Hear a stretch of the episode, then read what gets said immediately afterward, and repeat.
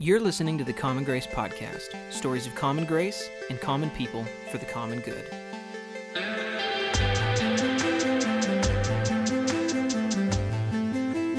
Well, I want to welcome Michelle Sanchez to the podcast. Michelle, thanks for joining us. And thank you for having me, George. So very happy to be here today. I just wanted to start with your story, with a little bit of your background. Could you maybe just share with with us and a little bit about you?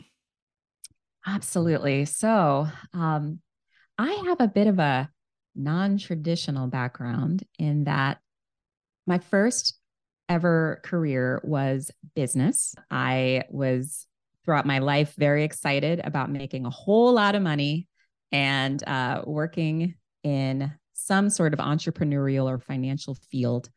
And so um, most of my life, I trained for that. I was a Christian, but primarily interested in making money and in doing good for myself. And that all changed uh, on 9 11 when uh, I, you know, experienced that day. I was working on Wall Street. I was an investment banker at Goldman Sachs. And it completely changed my life, uh, experiencing 9 11. And I felt the Lord's call into a more formal ministry. Now, that process took a couple of years to really make that leap, but I did. And that's been a, an adventure. These days, uh, what I find myself doing for the kingdom of God is that I lead discipleship and evangelism for the Evangelical Covenant denomination, and uh, it's been a it's been a blast. I've been doing this for about eight years, and one of the things that really brings me a lot of joy is connecting some of the challenging areas of our culture today to discipleship, making those clear connections between following Jesus and the cultural challenges of our day. So, looking forward to doing that a little bit with you today, George. Well, you've written an incredible book, and it really is a series of books. You've even got a, a children's book. It's it's called Color Courageous Discipleship, and it's fantastic and I want to jump into it. Before we do, I just wanted to kind of recognize it's we're, headed here into June, and um, I'd love to get your thoughts on Juneteenth. So I could not be more thrilled that Juneteenth has finally been adopted as a national holiday. Now, while it doesn't have a Christian base, it's not a Christian holiday or a church holiday. However, I really believe that Juneteenth gives Jesus followers the opportunity to clarify to the world where Jesus really stands when it comes to our racial challenges. And, you know, in some ways, it provides a particularly perfect opportunity to do so for this moment. And here's why. Really, what Juneteenth is all about, it's celebrating an important moment when racial freedom moved from being kind of a, a concept to a more concrete reality. And so slaves had been declared free. That was true from a legal and official standpoint, the idea of their freedom and equality, but it was not a concrete reality everywhere, right? And so um, Juneteenth celebrates the day when slaves in Texas, the last Confederate holdout, were liberated by the Union Army and this is way after the Civil War finished. But it was, a, it's a celebration of coming to a greater level of equality and freedom, um, living into what has already been stated, but maybe not fully experienced, right? And I would argue that so much of what we are facing today when it comes to our racial challenges is like that. You know, um, I think there's very few people that wouldn't agree hey we're all created equal and we deserve equal opportunities in life. But the reality is that we're still not living up to that uh, in actual fact. And so what can we do to close that gap? Jesus i believe would have us close that gap. Wow. Well i mean just thank you for speaking into that. I think that's so, such an important way of seeing as christians and important this is we need to be part of the conversation and really understanding these things from a kingdom perspective so I want to, I'd just love to start now with your book. So let's talk about that. Why did you write it? And what do you hope the impact will be on its readers? Well, the first thing that I love to make clear with people is this if you had told me five years ago, hey, you're going to be writing uh, some books and they're going to be about race, I would not have believed you, George. I would never have believed you in a million years. Oh, why? You know, in the book, I tell my own story. So people can't see my face. I am African American. And clearly, I, have thought about race throughout my life. However, I was really raised in a kind of colorblind generation and a colorblind culture that was like, ah, oh, you know, let's just forget about race and like, let's just focus on how we're all the same and how, you know, I can just work hard to to get the best for me in my life right so it was a kind of very individualistic approach to life with a downplay on race and uh, frankly, that's even true with regard to my approach to discipleship. Most of my life, I've been in predominantly white evangelical contexts. And so, real excited about all the traditional discipleship categories uh, spiritual formation and Bible reading and prayer, and all these things that are super important and I, I believe foundational. But I didn't. I, I did not, for years and years, really make clear connections between following Jesus and resisting racism. And that is a point of growth I had to take in my own life. Mm. So these books are about making clear connections between following Jesus and resisting racism and why we still have a need for that. Really, I would say that my own personal journey was, I mean, it's been happening in little ways for years, but sparked like it was for so many others in 2020 after George Floyd had been killed, uh, an example among many others. But I began to ask new questions about the connection between race and discipleship. Like, okay, what does all of this individualistic discipleship stuff that I love have to do with the bigger societal problems we're facing? Why does racial inequity continue to thrive in contexts like the US where there are supposedly a lot of Christian disciples. You know, what is going on? There's clearly some kind of a hole in the way that we've been doing our discipleship. And what I came to realize is this racism is a justice issue, clearly, absolutely. But I think the key is that even more fundamentally, it's a discipleship issue. It's a discipleship matter. It's a core element of what it means to see the kingdom come in Jesus' name. And so I wrote these, these works, uh, Color Courageous Discipleship, three books across all ages and stages to help people move into making that connection in their own lives. I'm a follower of Jesus and I'm called to resist racism. And, and here's what that looks like. Wow. One thing just sparked for me you are coming at this issue from an evangelism and discipleship perspective, which I think there's a uniqueness to that. When you think of both churches collectively and then individuals that are Christians, that are followers of Jesus, what steps do you think are crucial in that discipleship journey toward, you know, diversity and true solidarity? Oh my goodness, there's listen, I have a I have like a chapter per step that I think is crucial, but we'll just focus on a couple of those here. So, number one, we need to center Jesus. Okay. If we want to pursue true diversity and solidarity as Christ followers, we've got to center Jesus Christ. There is a lot of good work uh, being done out there by everyone, you know, a, a lot of great secular resources because of common grace that we can learn from and utilize. But at an even deeper level, this work is a spiritual work. I believe and it is a kingdom work. And we have resources that that we can access as followers of Christ that basically are endless you know boundless resources in our in our Lord to access um, to move his kingdom forward when it comes to diversity and solidarity. So I think it's really important because it seems to me that there's been a bit of a trend of Christian people because they haven't had a lot of great maybe examples or models kind of moving away uh, from Jesus to do justice. But I think that that is a mistake and a false dichotomy. No, Jesus is the is the king of justice. He's the founder of justice, and he has so much to say in this moment and so many resources for us. So that's one. I first of all um, center Jesus if you're interested in the pursuit of justice of all kinds. Another thing I would say, very important to move from color blind to color courageous. So people ask me, okay, about the title all the time, right? Basic idea is this. I mentioned before, you know, I had a, I was raised in a colorblind kind of situation. And I think that many people have been, you know, in the post civil rights movement, we had much progress. Obviously, George, did you know we have had a Black president? Did you know that?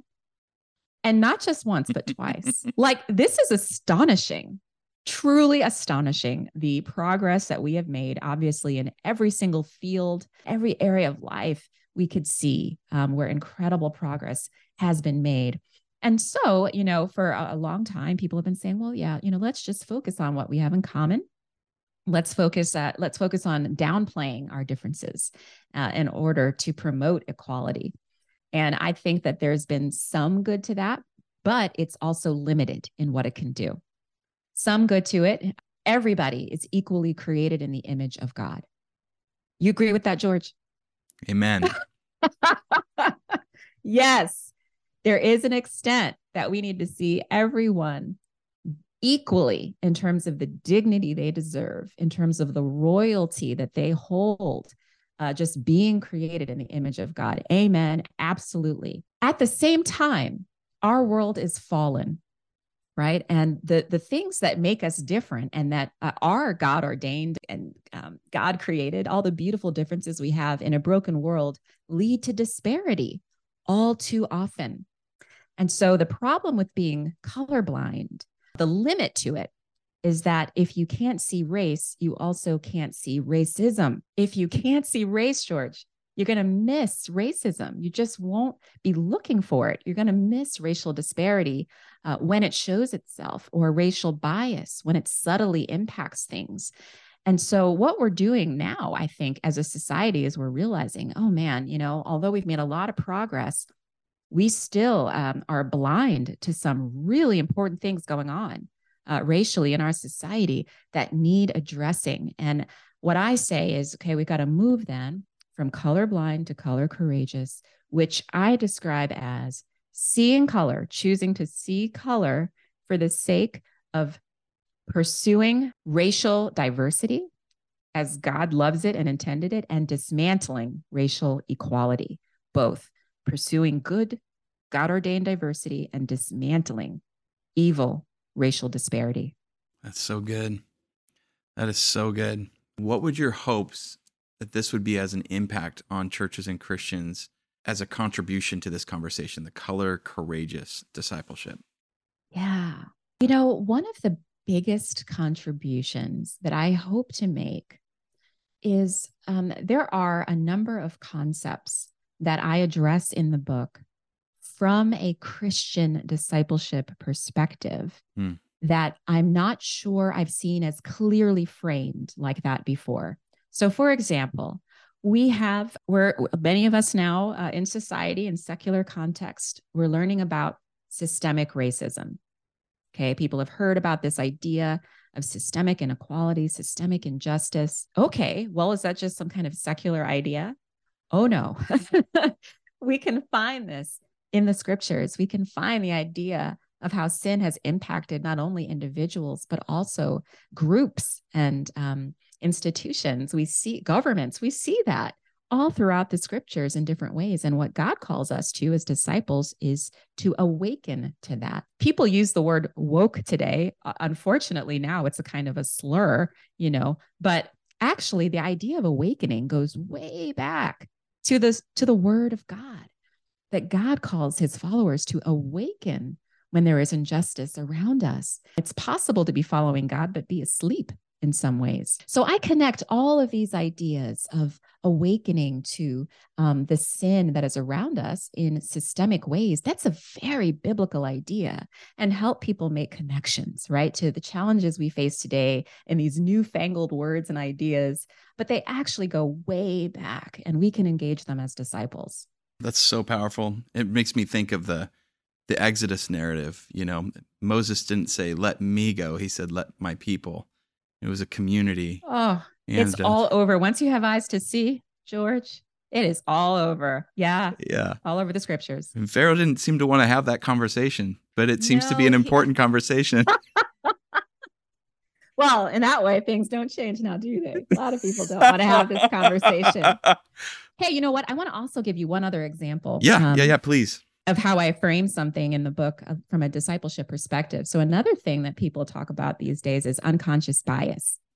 Yeah. You know, and they say, hey, uh, you don't have to be intentionally racist or intentionally prejudiced to actually still be acting in biased ways toward people. And what we know now is that people of all races have unconscious biases in race and in many other areas. We know this powerfully from the research. And I give a lot of footnotes in the book so you could check all of this out. But, you know, again, oh, unconscious bias. This is just some, you know, new psychological, sociological fad, right? No, my friends.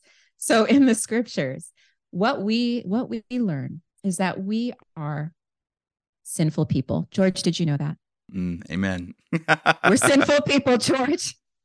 We we all have sinned and fallen short of the glory of God. And, and truly, that sin, that brokenness has impacted everything about us. Okay. So theologians talk about something called the noetic effect of sin, noetic. Essentially, that noetic is referring to our thought processes. So it's saying because of the fall, because of the way sin has impacted us, even the way we think about things, you know it is imperfect. It's tainted. It's um not straight in a way. It's it's biased. It's crooked. And so we shouldn't be surprised to, to learn that well wow most of us do have biases that show themselves even when we don't want them to right? I just have to. Isn't it so interesting that some people, sometimes theologians and Christians who have the strongest theology about sin and like have huge emphasis on depravity and sin have such a strong trust in their own logic that it which almost that sounds a little like broken logic to me for some reason but anyways keep going. I'm sorry. I digress. I know. And that's that's that's all part of it. And you know in the chapter where i talk about um, understanding unconscious bias from a christian perspective I end that chapter with talking about okay, what we need to do is take off our biases and put on the mind of Christ. Mm. And in the scriptures, the mind of Christ is primarily referred to as humility. Humility. You know, wow, what what if we could all go into every situation understand having a kind of humility about everything really, but yes, especially race. That we all have things that we can learn that we should be okay to admit we may not see things we don't understand, right? But that humility, oh, it's like foundational because yeah, ironically, we're we're just constantly, you know, pridefully blinded to so much, even when we know it. That's so good. And it makes me well, this question comes up. Could you share with us maybe a model, a biblical model to understand the layers and effects of sin? Yes. So um, I do think that one of the things that is most challenging to doing this work of, of racial justice and racial reconciliation in the West has to do with how evangelicalism as a whole has been very individualistic it's in, in its approach. And again, I'm I'm black and I was guilty of that because it's how I was raised. Mm. So a lot of our focus is on my personal relationship with Jesus, what I can do in my individual life to strengthen that. And then maybe it extends out also to the people sort of immediately around me. So we also talk a lot about family, you know, life, and we talk about marriage and emotional health. That's something too that we've talked a lot about uh, more recently is emo- being emotionally healthy. Well these are things we love talking about because they're basically very personalized individualized kinds of things. But the problem then is that we can lose sight of the ways in which the world is multi-layered here. It's got multiple levels not just the individual level. And that sin has broken really all the levels of creation and needs to be reconciled on all the levels of creation. And so i talk about this in the in the book using a model just called a simple model the four levels of creation and just imagine four concentric circles okay? Four concentric circles. And at the center of that is individual. So yes i think that foundational and key is as individuals we need to be reconciled to god right? And we need to figure out what it looks like uh, to strengthen our relationship with Him. The next circle is interpersonal. And again, we we also like to get into this a little bit in terms of our immediate relationships, making sure that those reflect we reflect the character of Christ to those immediately around us. But we need to move beyond that. The next circle would be systemic, and then the last one, cosmic. So, systemic, this is getting very simply to the ways in which creation is also comprised of systems. And what I mean by a system is just the, all the different things that we use to organize ourselves as people institutions, organizations, government structures, you know, all of these all of these systems that we just use to organize ourselves, often driven by policies of various kinds. These are a kind of uh, created thing as well that has fallen. Why? Because fallen people create them. You know, imperfect people create imperfect systems. And we also have to have eyes to see the larger systems and structures and how they may need reconciliation in Jesus as well. And then the final one would be cosmic. And you know, I I grew up um, Pentecostal, George. Pentecostals are okay in dealing with this level, but you know, I said earlier that ultimately I think that this work is a spiritual work. The work of racial reconciliation requires us to understand that our fight is not against flesh and blood. It is not against flesh and blood. It is against the powers and the principalities of this world. And those can include even evil ideas and ideologies like racism that Satan uses to divide and destroy at a, again, a much larger level across uh, even generations, right? And so we have to recognize we can't just fight these with the weapons of flesh and blood. We and our enemies are not flesh and blood ultimately. We, we have powers and principalities, greater forces of evil that we would do well uh, to stand in the power of Christ and to, to, to intercede in his strength against these forces. Have you, as you look at this model, do you see different Christian traditions maybe emphasizing different aspects or layers of, of the sins, the impact of sin? All right, 100%. You caught on to that. So yes, um, again, I would say your your typical evangelicals, especially of white evangelical culture, um, in America, we have loved those inner circles of individual and interpersonal. That's where we're comfortable. That's where we hang out, and we're good at it. Like we are really, really good at that, um, making personal connections with the Lord. I'd say the systemic level.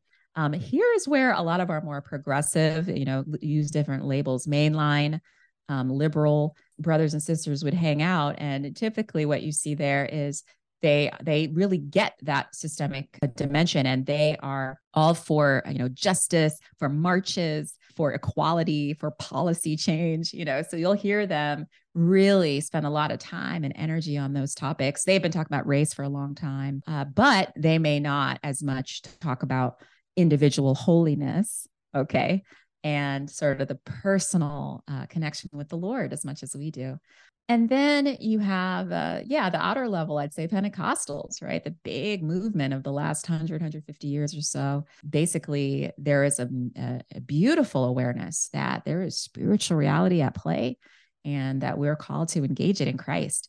So here's the thing we all need each other. I believe we need each other and that the healthiest communities are going to combine elements of all.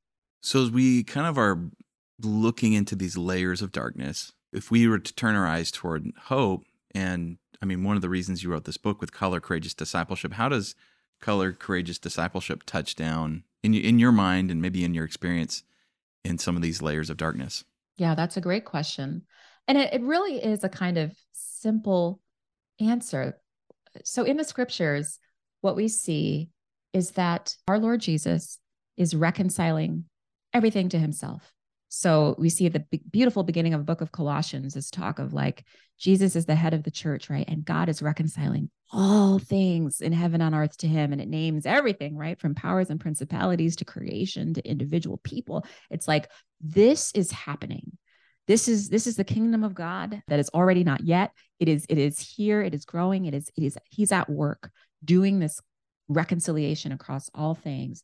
And he calls his disciples to join him in that work. And so Paul talks about the ministry of reconciliation, and the call of disciples to be ambassadors of reconciliation. So, for me, a holistic understanding of that would mean yes, we are ambassadors of reconciliation, ideally, somehow, some way on all of these levels as the church, right? And I think that as individuals too, um, you know, we might have different emphases that God calls us to, but we need to have that holistic understanding. Yes, I seek reconciliation with God individually. Yes, I make sure in my interpersonal relationships, I pursue forgiveness, grace, the character of Christ, humility, right? Those kinds of things interpersonally. You know, there's things in my life. I, I have power, platform, uh, privilege, position. I have resources that God has given me that I can make a difference at a systemic level in some way, in some form, and be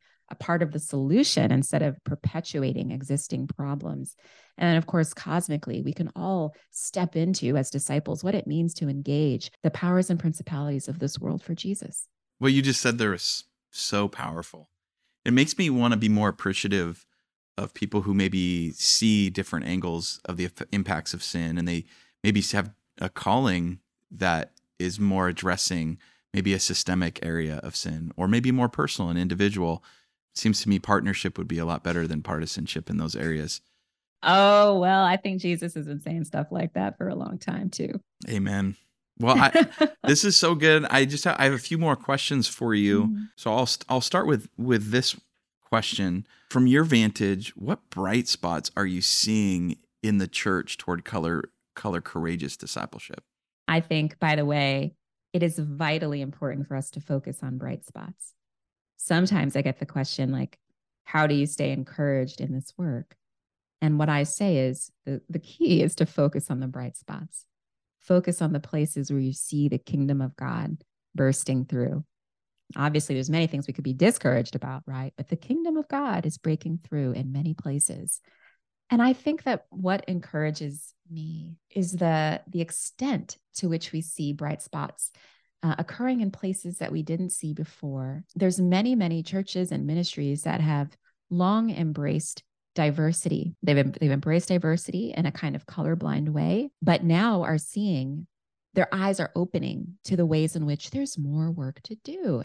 I think that for many people it's like it's an aha and it's a it's a it's a good thing. It's a positive and exciting thing like, "Oh, you know we're not done and this explains you know some of the tensions that we may be continuing to have. So what what really encourages me is seeing people who i know are good-hearted christian people getting excited as they understand more deeply the work that lies ahead of us right? And so those are the people that i, I try to really focus on and to uh, raise up so that god can use them in whatever spheres of influence they might have.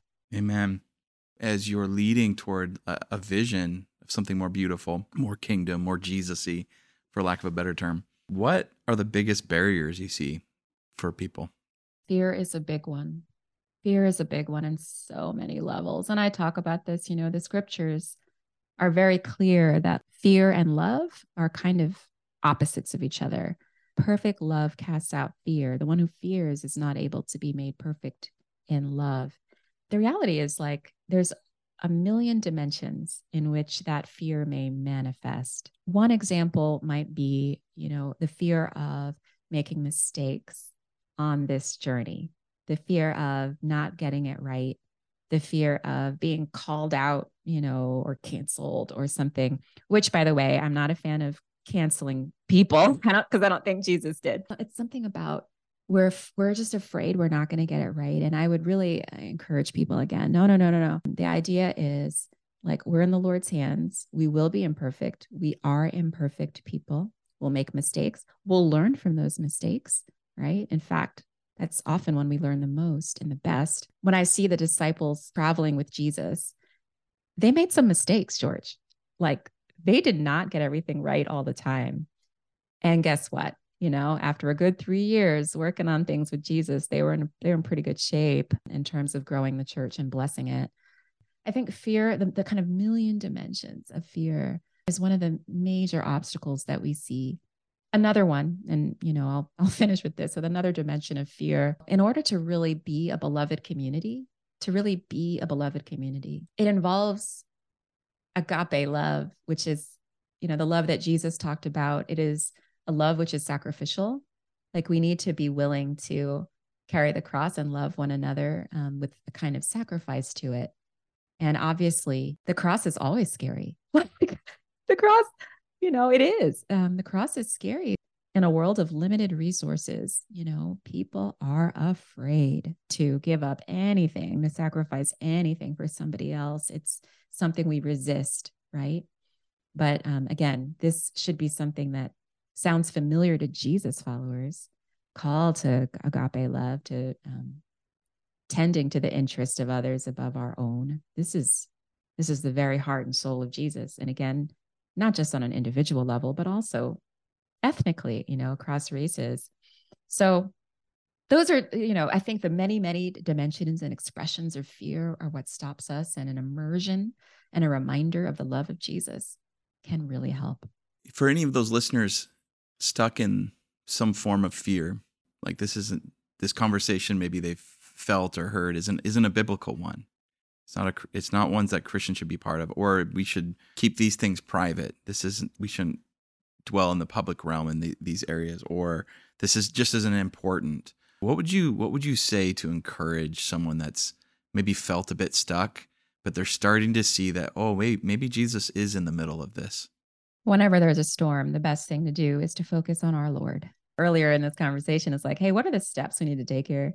And I talked about centering the Lord Jesus Christ, right? I think that there's so many aspects of the conversation that can be confusing.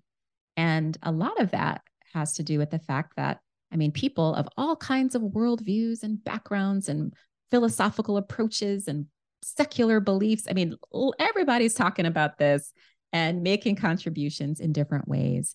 And it is true that there are some ways that a Christian perspective on racial reconciliation and racial justice may differ from secular perspectives. That is true. So I think the first thing is, yeah, just of course, you know, people who are speaking from a secular standpoint may have a very different approach. However, I would encourage you uh, first to center on Christ and what he has to say and, you know, consider what is it that we can affirm, right? What is it um, that we have in common? Jesus had a lot to say about racial disparity in fact, you know, he often would raise up uh, ethnically marginalized people to make a point, whether it was in right the story of the Good Samaritan or his visit to Samaria with the disciples and the Samaritan woman. He would directly confront biases and systemic injustices all of the time. So I say, look to Jesus, see what he has to say, and that will help you, in a sense, separate the wheat from the chaff if there are things that you can't agree with, that is totally fine. But Jesus has words for us. He's had words for us ever since he was walking on this earth about what it means to really love one another, George. And so, so that's what I'd say. And I'd, and I'd also say that, you know, that is part of the reason that I did feel called to write this book because I wanted to help people understand what does it look like to really center Jesus? What is the core of what a disciple should be getting at in all of these conversations? And so um, I hope that that's a gift. Could you maybe give give us a story or uh, a personal example of where color blindness has impacted you, and then maybe a, a, a story where color courageous has impacted you? There's a number of stories that I I share from a personal basis in the book, and as again, I like to make it crystal clear that actually a lot of this work is of my own journey from being colorblind to color courageous as a black person which as you can imagine is just a very unique kind of vantage point. But color blindness i listen so uh, at the beginning of this conversation i said you know my goal in life at one point was just i want to make as much money as i can and take care of me and essentially you know when i was growing up my role model was claire huxtable from The Cosby Show. I absolutely love this lady. She had five kids. She had um, an awesome job as a lawyer, plenty of money, um, beautiful townhouse in Brooklyn, and her hair was always perfect.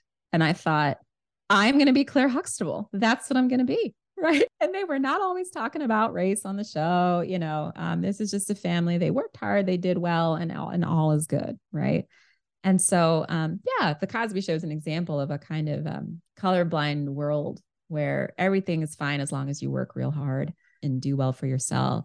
I had an experience when I was working at Goldman Sachs where I volunteered, I signed up to volunteer and teach at an inner city school.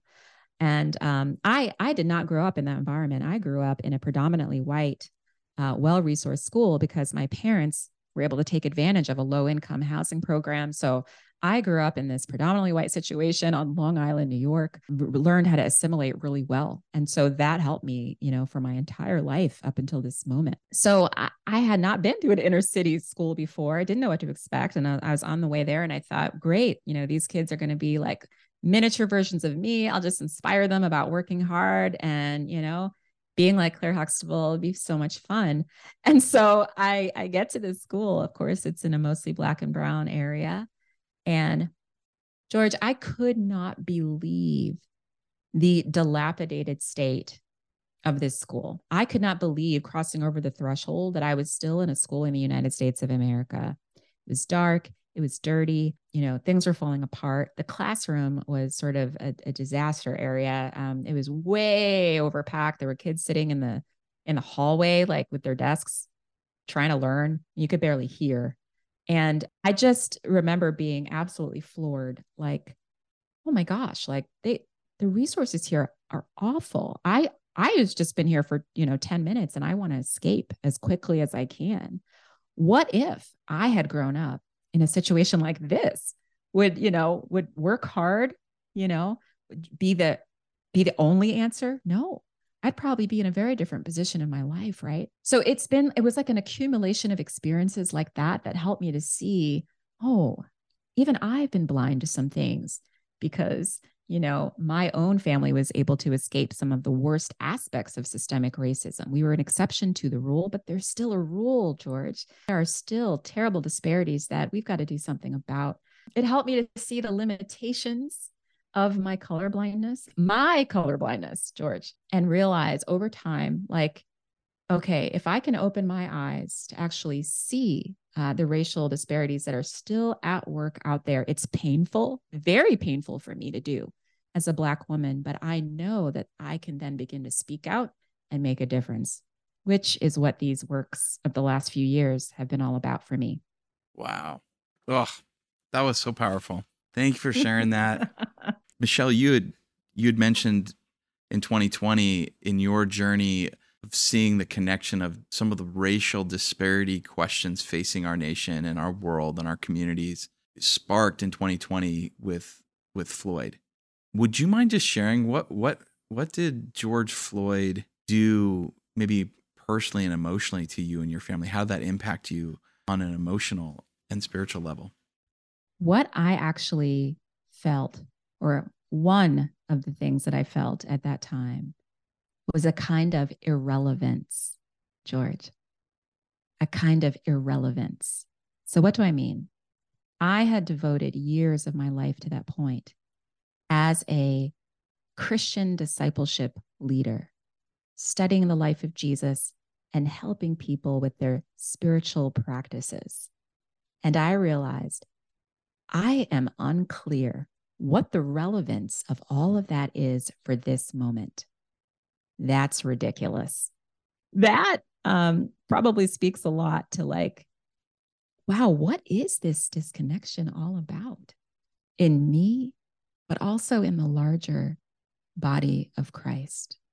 That moment, think of all the churches and all the hymns that have been sung and all the spiritual practices that have been practiced, all the Bible, all the camps, all the Bible studies that they go, go to over and over and over.